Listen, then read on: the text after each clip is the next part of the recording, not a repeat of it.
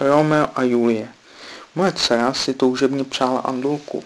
V obchodě se zvířaty jsme nakonec našli jejího vysněného ptáčka, překrásně zeleně vybarveného samička. Vedle něj seděla šedomodře vybarvená samička.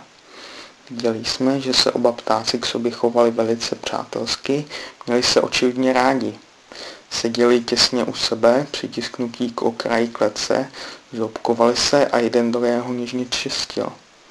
Ale ne, vždyť jsme přece původně chtěli jenom jednoho, toho nádherně zeleného. Doma ustála velká klec s odpovídajícím vybavením. Papouška jsme pojmenovali Bubo.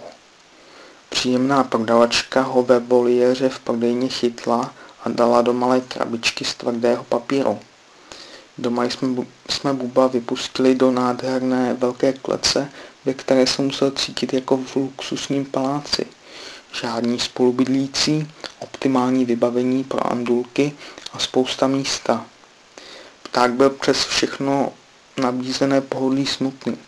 Řepnul si do kouta klece a ani nechtěl žádné krmení. Je snad nemocný?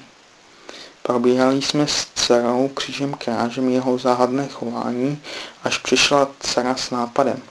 Vzpomněla si na modrošedou samičku. Nechybí ptákovi třeba jeho partnerka? Běžela do obchodu a brzo se objevila zase doma. Co jsme potom viděli, to nebylo k uvěření. Obě andulky se okamžitě cukrovaly. Těsně se přitiskly a mohutně zoubkovaly.